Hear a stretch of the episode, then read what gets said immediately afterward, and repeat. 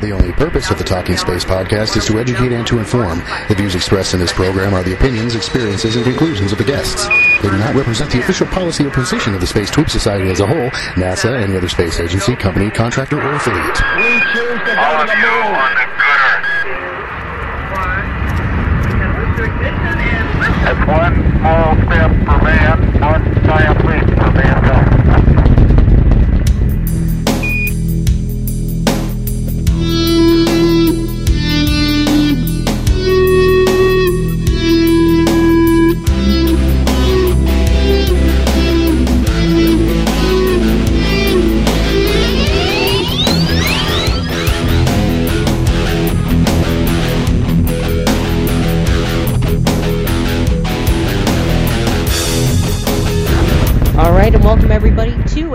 episode of the Talking Space podcast. This is Talking Space episode 316 for the week of April 24th, 2011. I'm Sawyer Rosenstein, and joining me tonight is Gene Mikulka. Welcome, Gene. Good evening, Sawyer. How are you doing today? I'm all right, thank you. Welcome as well, Mark Ratterman. I'm ready to go. And uh, wait, is there somebody else here? Welcome Hello. back, Gina Herlihy. How are you? Well, I'm tanned and rested and back from my trip to Florida to not watch the space shuttle launch, so I'm here. Yeah, we got the band back together. Oh, it's great. We're glad to have you back. Yeah, definitely, definitely. All right, so now that we've got the whole gang here, let's kick things off with STS 134 scheduled to launch on Friday, April 29th, 2011 at 3:47 p.m. On April 19th, the original scheduled launch date of the Space Shuttle Endeavour on STS 134 was the Flight Readiness Review, where they review all the systems of the shuttle and set the date for launch. And when was that date set for, as we mentioned? It was uh, the launch was initially set for April 19th, but as we reported here, um, it uh, well, it, it met another fate uh, due to uh, due to the Russians. Uh, they decided that uh, well, they needed some they needed some time for a very very time sensitive experiment to fly up on a progress. So the whole uh, the mission of uh, STS-134 was pushed back a few days to April 29th. As much as it was a bummer that um, I had plane tickets for the original launch date, so stuck with my original plans, there is somebody who did benefit from the delay, and that is the commander's wife, Gabrielle Giffords, today was cleared to attend the launch. So perhaps the extra 10 days um, was to the benefit of the commander's wife. Yeah, you know that that uh, you know I'm I'm hoping that that was indeed the case, and it's good to hear that she will attend the launch, and and uh, it's nice to see that she's progressing and, and progressing very well indeed. Yep, she can stand and um, speak in simple phrases, and the doctors feel that she is she's in adequate health and condition to travel from where she's in rehab in Houston to watch the launch in Florida. And the family always watches the top of the launch control building. I assume that's where she'll be, and assume her position with the other astronauts' families there as well. That's indeed great news for her and great news for uh, for Mark Kelly too. So I'm sure that. Uh, um, I know this has been probably a bit of a distraction, but uh, he's a professional, and uh, uh, we'll go ahead and proceed uh, as normal. And uh, I'm sure he's ready to fly, and as as the rest as is the rest of the crew. There's also one other important visitor that's going to be at the launch, and that's the president himself is is going to be there. And I, I guess this is the you know, this is the third time only in the history of the space shuttle program that a sitting president has attended a launch. Yeah, that's that's right. I'm trying. Who the? Who, does anybody have an, any Well- idea who, the other, others were? Or I Bill, know Bill and Hillary Clinton have attended a launch, I know Richard Nixon was one. and Richard Nixon. Yeah. And that's So- it. Yeah, so hopefully, hopefully that that signals some sort of. Com- But Richard Nixon was not president when they launched space shuttles. no, that's true. But he was he he was he attended the Apollo 12 launch, if I'm not mistaken. Um, my guess is that it was Ronald Reagan, Bill Clinton, and President Obama. I know for a fact neither Bush president who are Texans and were related to a certain Florida governor at the time, neither of them ever attended a space shuttle launch. Well, anyway, I'm hoping this goes ahead and signals some sort of support. And for the sake of everybody who goes down to the launch, leave extra time. Yeah, that's what everybody was saying. We're going to probably be experiencing some some Obama lockdown there. The interesting thing, though, is something that uh, Bill Gerstenmaier said. One of the primary payloads, as you know, we've been talking about here, is the Alpha Magnetic Spectrometer 2. Uh, we just devoted the last show to it. Um, Bill Gerstenmaier, during the uh, the uh, post FRR uh, conference there, indicated that this is a pretty unique mission, you know, and it's a really good way to, to close out Endeavour's career. And he said, "quote This is not a run of the mill, mill mission." He emphasized that the the information that the uh, the alpha magnetic spectrometer could probably go ahead and return to us is er, quote earth shattering close quote. So indeed, this is this is going to be a good mission. It's a neat way for Endeavour to go out and close out her career. And hey, Mark, there was I think you also have have a little story for us too, with reference to an experiment that's flying on Endeavour, correct? Yeah, sure do. Uh, this is something that I heard about at one of the payload briefings back in March, and uh, the the I actually recorded the briefing, and when I, I I missed it during the briefing, and I was listening to my recording later, and I heard them say something to the effect that there was a experiment in living organisms that su- survived STS-107 Space Shuttle Columbia's accident. And I went, huh? And I did some digging, and I was hoping for the press kit to shed a little more light on it. The press kit's been released; it's available online. Um, but I'll read from page 55 of the press kit. It's a NASA experiment known as biology (parentheses bio) will use, among other items, C elegans worms that are descendants of worms that survived the STS 107 Space Shuttle Columbia accident. The Rapid Turnaround Engineering Proof of Concept test will use the light microscopy microscope to look at three dimensional samples of live organisms, tissue samples, and fluorescent beads. Now, to turn the clock back to uh, 2003, I found an article in the BBC News that said that uh, for background on on these worms, it said that hundreds of worms that were part of an experiment aboard the doomed shuttle Columbia have been found alive in debris recovered from the crash site. I won't even pretend to pronounce the um, the the the species name of these worms, but I've also seen them referred to as nematodes. But uh, C. elegans, and that's C followed by the word E L E G A N S. They're about the size of a pinhead. They were in a nine pound locker that was discovered in Texas. And this is uh, an article from May of 03. Uh, the locker was not opened until May of 03 or thereabouts. And they were surprised to find the worms that were held in six canisters, each holding eight petri dishes, had survived. Uh, Columbia broke up, of course, on February 1st, but the shuttle had 60 scientific experiments on board, a number involving animals including insects, spiders, fish, bees, and silkworms. To my knowledge, these are the only live experiments that have been located and identified, said a NASA spokesman at KSC. Along with the uh, worms locker, there was another one found to contain some moss from another experiment. Anyway, the C. elegans worms have a life cycle of 7 to 10 days meaning that the ones that were found in the debris in Texas were likely to be four or five generations removed from the original space travelers. And I'm reading most of this from the BBC News article. Um, the reason that these worms are significant is that they were the first multi-celled animal to have its genome completely sequenced, and that made history in 1998. When I heard it it just it just floored me. It really did because as horrific as that accident was, you wouldn't expect anything other than you know solid mechanical, pretty much pieces to to made it. But here we are, and it's flying on STS-134 as a continuing experiment. First off, that's quite a quite a tribute to um, wow. I mean, in a way that that kind of brings STS-107 sort of full circle. You know, with with this one experiment that actually survived, and they actually did they.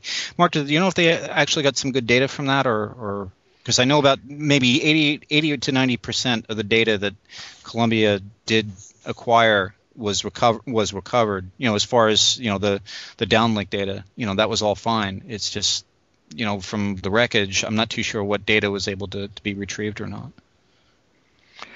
No, I don't. To be honest, I don't know what the results were of uh, the recovery of these these worms, but uh, in the article it seems like, and I've lost track of the note, but I've yeah, it was put together by NASA Ames, so mm-hmm. might be able to do some digging with NASA Ames as a resource and find out a little bit more about it. May get an opportunity this week talking to some of the folks at the briefings to ask them a question as to whether they can, you know, add to it. But there's so many experiments. I mean, this is just one paragraph in the uh, over 100 page press kit, so there's a lot going on. You'd have to probably talk to the party responsible for that particular uh, for that particular experiment to to find out. Yeah, but it's still a good. Uh, that was still a great find, Mark, because it's it's it kind of you know, in a way, it's it's nice to see that you know they're they're going to go ahead and try to get some more data out of you know out of the ashes of, of Columbia. So um, that's that's a really cool find. Um, just to just a really quick mention here, um, as far as the uh, the launch windows for uh, for STS-134, in case any type of delays are required, they are clear to launch through, according to the FRR. Uh, uh NASA announced that uh, Endeavour is clear to clear through May 4th. Um, there's well, also there was this one goofy conflict, and I think somebody, unfortunately, and I'm not going to mention the individual's name, uh, you know, uh, or the or the uh, the folks or the individual that she represented, but uh, actually asked if there was any consideration about the royal wedding, you know, postponing this thing, and I'm I'm like, oh boy, I just shook my head, and I'm like, oh boy, you poor soul, please tell me you, please tell me you were asked to ask that question, so but no, there was no consideration because of the uh, the royal wedding, which is going to occur on the same day. But um, again, so the, the launch window is um, indeed through May 4th, so we've we've got some time. Now, do we have an update so far? I know it's early, but uh, any guesstimate on the weather so far? Yeah, we can talk about it a little bit, but uh, the way Florida is, which isn't bad, it's just a little unpredictable depending on how weather fronts that are affecting the rest of the country, how they move through and when they move through. But uh, I just took a look at the product that's uh, put out by the 45th uh, Weather Squadron, and uh, when you look at their ascent weather forecast, it says not available yet.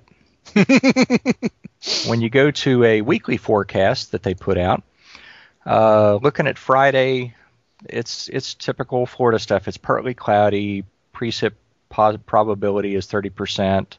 Prevailing winds north 10, gusting to 15. Temperatures mild 67, low 81, high Fahrenheit.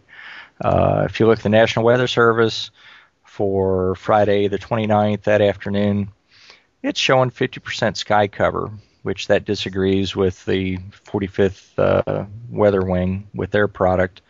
So it's it's hard to tell. I mean, we get a couple of days out. Actually, the point when you start hearing the weather briefings from Kathy Winters, the uh, weather officer for for the flight, that's when you can have something to to put a little more stock in. All right, so we'll hope for the best with the weather, and uh, if anything changes with that, obviously you could check out NASA's website or our own. We'll probably have an update on that because we have a big announcement to make, which we just uh, we just announced over the weekend on our Twitter page. And that is that Talking Space will once again be doing live launch coverage. This time we're certain of it. we will be at the Kennedy Space Center for the STS-134 launch as we send Endeavour off on her final journey into space. Gina and myself will be at Talking Space headquarters, while Mark and Gene are at the Kennedy Space Center, giving us live updates. So be sure to tune in at 3 p.m. Eastern Daylight Savings Time to the website astronomy.fm and join us for our live show. You can check in in the chat room and also keep listening to Astronomy FM because these shows are also replayed throughout the week. Hey, sorry, they're actually going to replay our launch coverage? No, I mean our actual oh, shows. Oh, our okay. actual That's- podcasts are played. I was going to say. and while they're playing, you can get on and chat with other listeners live and share your opinions. Yep. So again, the website is astronomy.fm, and that is Friday, April 29th at 3 p.m. Eastern Daylight Savings Time, with launch occurring at 3:47 p.m. Eastern. Don't miss it. And now back to our regularly scheduled programming. As we shy away from STS 134, we will move on to another event that NASA held, which is known as the CCDEV, or to put that in English, it's the Commercial Crew Development Agreements that NASA has. And this year, they've announced that companies will be receiving between 22 and 92 million dollars to advance commercial crew space transportation systems concepts, and that money is going to Blue Origin of Kent, Washington, the Sierra Nevada Corporation of Louisville, Colorado, the Space Exploration Technologies, better known as SpaceX, in Hawthorne, California, and the Boeing Company in Houston, Texas. Gene, maybe a little bit more insight into some of these companies and what the money may go towards? Yeah, the um, well, first off, NASA's total investment in CCDEV two was about 312 million dollars. About 270 million was awarded that day. Uh, they were awarded to uh, four companies here. Uh, let me go ahead and get the the uh, the names of the winners here. Uh, Blue Origin of Kent, Washington, $22 million.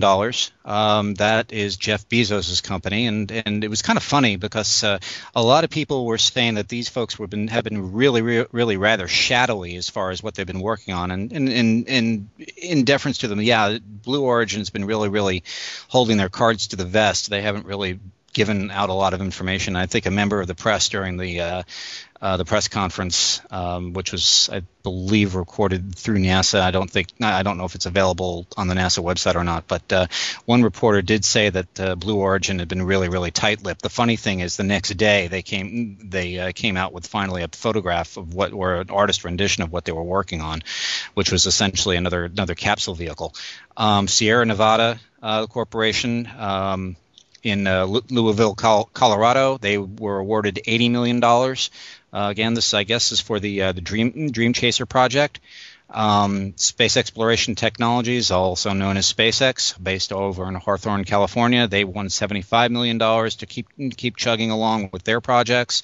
And the Boeing company, based based in Houston, won about $92.3 million, and I guess this is for the CST 100, 100 capsule. Um, what was really interesting were the losers here. Um, United Space Alliance um, had a um, well. First off, I knew this was this was just going to go by the boards. United Space Alliance had a had a plan to try to go ahead and put Endeavour in ordinary, basically keep her charged up, keep her in a flight ready status, in the hopes of using Endeavour um, commercially but uh, they did not get uh, get awarded. And with all due respect, even U- United Space Alliance kind of sort of sort of thought that uh, it was really really a long shot. But uh, you know, here we go. The the, the one that that really really surprised me, the loser here was was, was ATK. Um, they had a uh, little bit of a partnership with uh, with uh, uh, Arianespace, the folks that launched the Ariane on vehicles. Um, the Ariane 5 core stage was going to be used on top of essentially what was the old Ares 1 configuration, and the new rocket that they had designed was called the Liberty. Uh, that didn't receive anything. Uh, that kind of really, really surpri- surprised me a little bit. Mm, I'm just wondering if the announcement of the Falcon Heavy had anything to do with that. Um, if I recall, though, the NASA officials there said that this is not, you know, the, there is going to be another another round, CCDEV three, and this was not basically an end-to-end type thing. Um, this was more of a, uh, you know, different component type thing. Um, Orbital Sciences 2 um, did not get anything. They were using a, they wanted to go ahead and use a, a lifting body type concept that they're calling Prometheus, I believe. Um, and again, this this thing dates all the way back to the 1990s. Um, and uh, according to a website I'm looking at called newspacejournal.com, um, they're basically saying here that uh, this puts um, orbital sciences in a tough spot should they continue on kind of sort of working on this. Um, uh, United La- Launch Alliance too was uh, was also a bit of a surprise. They didn't receive any funding either um, for any of its launch vehicles. Um, it's but however, I, the the website here is saying that they're likely to be back for future activities, but uh, we'll just have to see what they have to do. Um, there's another company, um, I believe it's called uh, Excalibur Almaz. This company had uh, plans to use uh, the uh, Russian Almaz spacecraft for commercial space flights, um, and but there were only also a couple of you know they were not giving us a lot of details either. So that also might be part of the reasons why that uh, uh, they did not receive any any, any funds. But um, uh, again, the uh, the big surprise was how quickly uh, that uh, Blue Origin got something out there, because again they they got a lot of heat in during that that presser about um, about being really really shadowy as far as what they're trying to do. So, any thoughts on where they might allocate the money on CCDev 3? Oh boy, that's a big one. Um, if you had to um, take a guess, you know, if it was the same companies that applied this time that didn't get anything, any thoughts of who might get money this time? Well, for CCDev 3, it's an end-to-end solution, and uh, and and somebody's going to correct me on that, but I'm I'm kind of thinking that that was indeed the uh, um, what what they were talking about on, on the press conference. I would like to see um, you know, the uh, the ATK Liberty concept gets something because I still think it's it's worthwhile. Um, I thought the Ares 1X test flight kind of proved that uh, that concept might might pan out. Um, obviously, SpaceX is going to get some more bucks. Um, it all depends too on uh, I guess on the success of the uh, the flight that they have coming up. The, I will say one thing though that during during the press conference, it was asked that, and I know SpaceX is trying to go for a waiver um, on on the next Dragon flight. They want to go ahead and try a docking on uh, on the space station directly, and, and just not just come within a few you know few yards of the station and then peel off the uh, there was an announcement today. No, I guess not today. Um, this past week uh, that uh, I think um, uh, the uh, the Russian news service put this out, saying that the the Russians are not going to let the Dragon anywhere near the space station unless. Elon Musk and his crew can go ahead and prove that the Dragon is safe to fly. So uh, you know, I, I know they're going to have to go ahead and make their case to the Russians in order to uh, allow the Dragon to, to dock with that. And with that, I, am not too sure. I think that the Russians are going to probably insist on that second flight flight to stay as is, meaning just coming within a few hundred yards of the station and then peel off. Um, they want to go ahead and prove that you know, I guess that the uh, uh, all the docking systems work before they will go ahead and allow the thing to dock. And I'm sure that uh, that they still remember what happened to Mir, um, where it, when a Progress went ahead and, and hit the station there. Uh, back in the 1990s, so I'm sure that that ghost is still with them, and they're they're really concerned about that. And you know, indeed, they've got some legitimate concerns. So uh, SpaceX is going to have to ruffle the uh, unruffle the the Russians' feathers, so to speak, and say, hey, you know, we know what we're doing, but they have to present that. Um, my bet is SpaceX is probably going to get some more funding. You know, they've they've proven themselves, you know, to be the um, proverbial 800 pound gorilla in, in this whole thing right now. Um, I'd still like to see, uh, you know, the uh, the Dream Chaser get funded. I like that concept. That's just my my, my personal personal feeling. Um, because again, it uses you know, the old wings and space concept, so that the old shuttle is still you know kind of sort of with us in a way. So maybe its legacy will live on in, in, in the Dream Dream Chaser concept. All right, so we will continue on to our next story, which I have a feeling there's going to be a little bit of a heated debate about this one because there was already one last night. Now we actually get to talk about it. And that was an article that was published in the New York Times. It was published online in the New York Times on April 23rd, 2011, but actually appeared in the paper on April 24th. The title? A 150,000 pound hand me down. Yay? With that, they are talking about the Space Shuttle Enterprise going to the Intrepid Sea, Air, and Space Museum. And that was after the announcement that was made last week regarding where the shuttles will go once they are retired. And uh, it appears as if the author of this editorial was not too happy about it, comparing it to different items weighing 150,000 pounds, including 1,100 busted washing machines and uh, 499,000 first generation iPhones or 11,000 broken toaster ovens. So, if you've read this article, what do you think about this gentleman's opinion, who unfortunately I cannot pronounce his last name?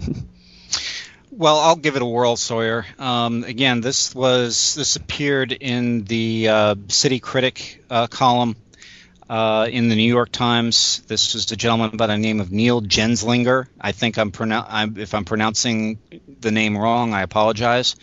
But again, this gentleman went ahead and equated the uh, the Space Shuttle Enterprise OV-101 to basically 150,000 pounds of well junk and basically calling this thing a hand-me-down since it's being you know moved from the uh, the Smithsonian uh, the Smithsonian Institution and coming here to New York. Um, and he basically is saying that, and i am quoting from the article here the Smithsonian is going to get one of the newly retired space shuttles, one of the real ones, read on, and is so magnanimously regifting this one, meaning Enterprise. It's to go on display near near the Intrepid um, which, come to think of it, and this really riled me up again, is another federal hand me down. Now he basically says not to say that the the Intrepid was you know sort of a um, something that uh, you know the the federal government just a piece of garbage that the federal government didn't want. It has an illustrious history, but uh, basically saying that the Enterprise is, quote, a bit of a downgrade. It's a prototype that never flew in space, it never docked with anything, and uh, he thought he was just being funny here, never harbored Sigourney Weaver and slimy parasitic aliens, close quote. Um, no, you know, no, Neil, it didn't go ahead and, and fly in space. But I'll tell you what New York is getting. No, they're not getting getting an orbiter that flew in flew in space. They're getting they're getting the first orbiter. They're getting the orbiter that went ahead and, and did four drop tests back in 1977 that went ahead and, and verified the shuttle concept that uh, participated both in checkout uh, on over at the Kennedy Space Center to make sure that every hookup to the entire shuttle stack would fit just fine. It also performed that task out at Vandenberg Air Force Base when NASA was considering using Vandenberg as a uh, launch site to launch uh, cargo from the shuttle into a polar orbit. Um, in fact, they, they had a crew name and I've named, and I think uh, Bob Crippen was supposed to be the commander of the fl- commander of the flight, and another uh, gentleman that uh, we did talk to here on Talking Space, Mike Mullane, was also assigned that mission. Unfortunately, due to the Challenger accident, it, they they decided that uh, maybe we should not be launching from Vandenberg. Um, that whole plan was scrapped, but it also contributed in a way to finding out what happened to Challenger, and it contributed contributed in its own way to finding out what happened to STS-107 Columbia. So to go ahead and say that this vehicle did not make contributions, that it's just nothing but 150,000 pounds of, of junk, I, I, think is an insult.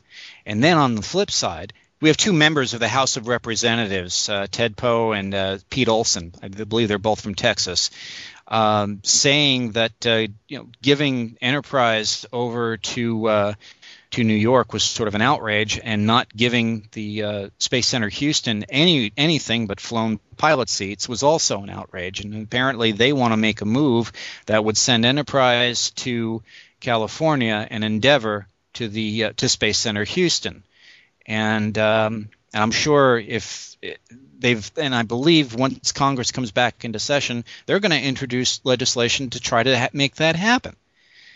And uh, if it passes, then you know one that signals to the NASA administrator, whoever he or she may be, um, at any time. That Congress can go ahead and override any any you know decision you make, and I think that's setting a bad precedent there.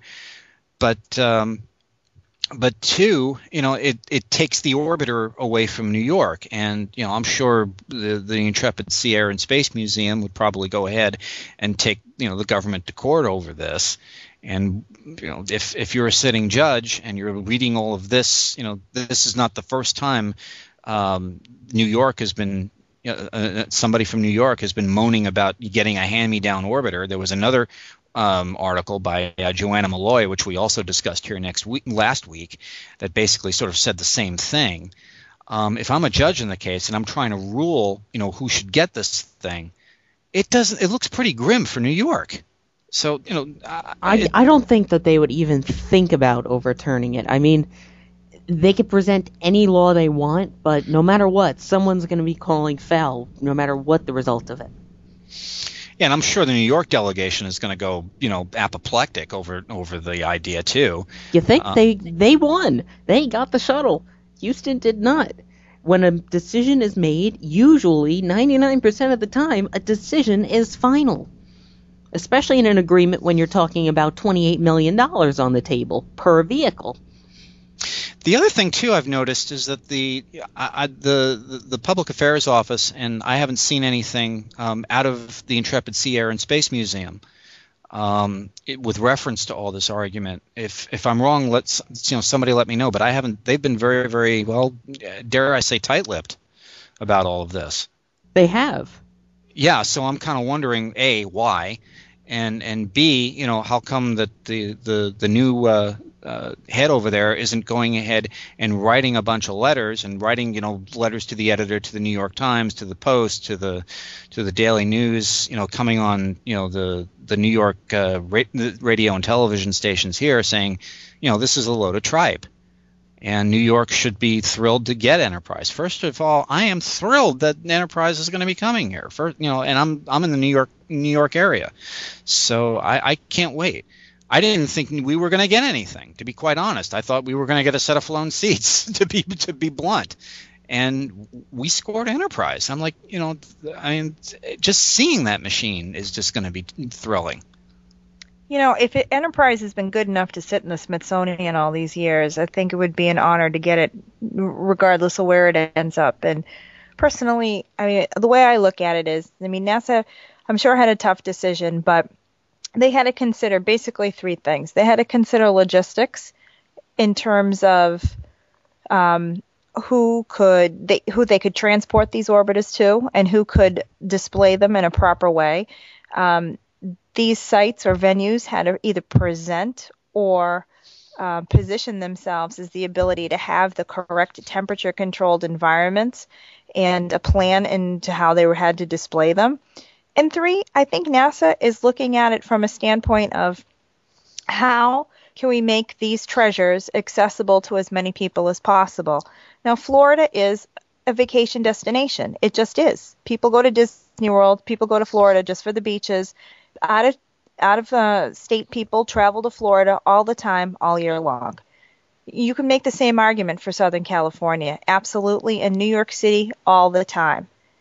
So, to me, and of course, the nation's capital. I mean, I'm, you know, people travel there all the time. It's a obviously it's a, a number one tourist destination for Americans as well. So to me, I think they place them in positions where people travel to because that's a vacation destination. They're trying to make this as accessible as possible to as many Americans as possible. And you know, I th- I think New York was awarded one because that's a major factor. I mean, you know, from the New England area, I'll- driving to New York is easy. Driving to Washington, not so easy. I got to go around New York, so I, I, I don't know. It to me, where they place them makes sense. I feel bad for the Houston area people who feel attached to the space shuttle program. Obviously, mission control. Obviously, Houston, you know, identifies with the space program. But how many people go to Houston on vacation just to go to go to Houston? I, I, I don't know. I don't, I don't, I can't imagine it's a great number of people that would select that as a vacation destination over, you know, one of the other areas. Yeah, Gina, I'm I'm going to echo, and, and, again, Sawyer, you and myself kind of sort of sat in on on the post announcement uh, press conference. Um, NASA's Olga Dominguez, who's the assistant administrator for the Office of Strategic Inf- Infrastructure, indeed explained that that was her point. That's what they, that's what they were trying to do. They were trying to get these machines accessible to as many people as possible. And Mark, I think you said the same thing e- even before the announcement was made. I think that was your point. You wanted to make sure that these these machines were completely accessible to as many people as want to go ahead and see them. I remember you making that statement before the announcement. Yeah, quite true. And, um, you know, I can recall many times in my life seeing something historic, something that was real, Israel, and being impressed with it, looking at it. And of course, this is the way my mind works looking at it and think, gee, I wonder how it works. I wonder what's inside. I wonder how they made it. And all of those things are still the types of questions and the things that I wonder about. I saw Enterprise last summer at the Smithsonian at the Udvar-Hazy Center, and I thought Enterprise was the coolest thing ever. You know, and some people will look down on it. They'll say poor things about its condition and maybe how it's displayed and this and that.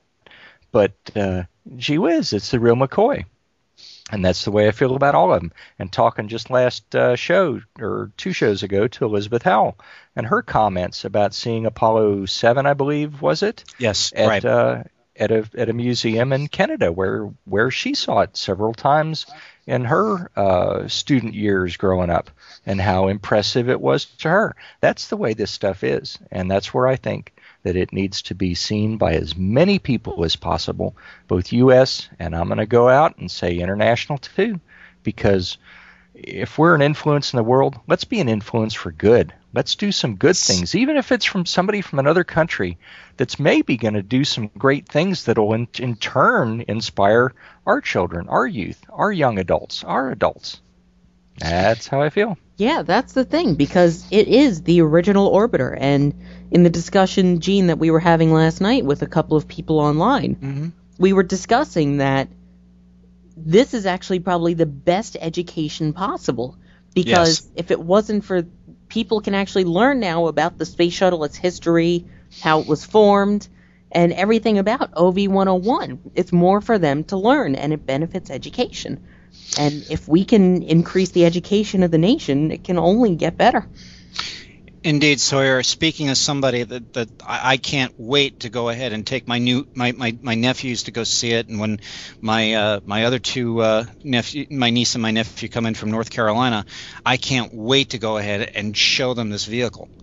And I, I'm just I'm just thinking what as a nine year old and as a thirteen year old, and as you know a, a any any small child would go ahead and take a look at this and go, wow, you know, uh, this is what, what we were doing. And I, I've seen the how they're going to display Enterprise. I think it I think it's going to have a lovely home over at Pier 86. I can't wait to see it. I really can't. And I I, I would hope that the opinion of uh, Neil Genzlinger, which I again I, I don't even know if that's that's his na- pronouncing that name correctly, and Joanna Molloy. I'm hoping their opinions do not go ahead and basically set the bar for everybody's opinion in New York. Obviously, they missed the 1983 flyby because in 1983, on top of the modified 747, the Space Shuttle Enterprise went on its little U.S. tour, and in doing so, it took a little buzz around New York City too. Yep, and little did we know back then that was going to be be your permanent home. One thing I find interesting with this article, though, and that I have to ridicule a little bit, is that at the bottom part of the article, it strays away from talking about the shuttle, and Yeah. it goes into discussions and interviews with artists who were who usually make things with quote unquote junk. Yeah, I mean, yeah, Sawyer. I mean, it goes. It just the the article just goes all over the place, and that's another thing that kind of sort of torqued me off. And if you're going to talk about enterprise and and the reason and the reason why you don't want it, and you think it's a hand me down, stick to the topic. You know, don't go off in some tangent. There's four there's four paragraphs in there about artists that go ahead and take garbage and create, you know, you know, great masterpieces with it. You know, great. Bully for them. I hope they're going ahead and make and have have nice long illustrious careers. But what the devil does it have to have to do with enterprise? Yeah, basically they're talking about, you know, all these people that use junk and things. So basically, they just called Enterprise detritus. Yeah. It's ridiculous. And one thing that I have to admit I find amusing is that they asked these two artists what they would do if they had the shuttle. One person stated that they would open up the payload bay doors, take them off, and replace it with a glass roof and make it a greenhouse. Uh-huh. The other person said that they would drive it around the country and everybody would make their mark on it somehow, either big or small. And whenever every bit of space was filled up with someone's mark, then it would be complete. Huh. I'm um, first off, I don't think people realize how big it is, and number two, that you can't drive it down the street. Nope. nope. She needs help. Yeah, and- just there was one line I have to quote from this that just ticked me off. Talking about you know people going to see it, he said, um, "quote Nor am I saying that the thing won't attract tourists because." As 18 years worth of the musical Cats proved, tourists will apparently pay to see just about anything. That's an old New York joke. Um, but yeah, I mean, really, I mean, to equate this, to equate Enterprise with a pile of garbage, it just it just gets under my skin. And uh, by the way, if any of our listeners want to go ahead and write a rebuttal, here's the email to send it to. I have no problem saying it. Metropolitan at nytimes.com. So now's your chance. If you want to go ahead and, and send your opinion as to why you think uh, Mr. Uh, Genzlinger is all wet, now you've got your opportunity. I know I'm going to be doing that. Me as well. I already have, in the process, Gene and I both are working on letters to the editor. Mention that one of the best astronauts of all time, Mr. Fred Haise, has piloted the Enterprise and and landed that thing. Not only that, but a former NASA administrator as well, Dick Truly. Four brave men. Yep. For all they know, it could have crashed with them inside it and not worked. They risked their lives, even whether you think about it or not. That's exactly right. Nobody really knew back in 77 if this, this concept was actually going to work. They proved it. It is considered still to this day a flying brick. It could have just fallen like a brick. But it didn't, so again, you can read the article. There will be a link to that posted in the show notes. So if you want to check it out for yourself, feel free. And if you want to write a rebuttal, go right ahead. I know for a fact, if if mine gets published or not, I will willingly place my letter to the editor on the website. Yeah, that makes two of us. So you can check out our team blog in the coming days to see that. So, any final comments on this article? I know there's a lot more we could say about it. New York, you're getting you're getting the first orbiter. Be happy. and may I quote something from the New York Post on April 13th, 2011?